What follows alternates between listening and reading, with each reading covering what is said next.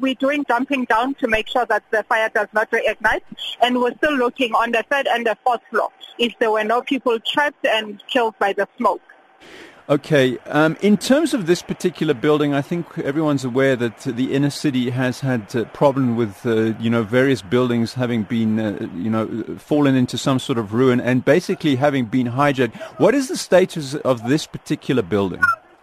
It is a hijacked building. Uh, there are a number of shacks that are inside. Um, we do have the mayor on scene, and uh, hopefully this will be dealt with.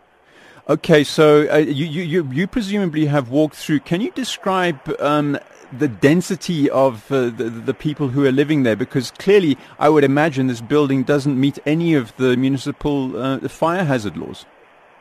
Uh, definitely it doesn't. Uh, there are a number of shacks inside the building and it's very difficult to maneuver for firefighters, firefighters inside. Hence, we have extended the search and rescue to search on other floors. The fire had been contained on the second floor, but we are still searching on the third, fourth, and the fifth floor to make sure that no one was injured.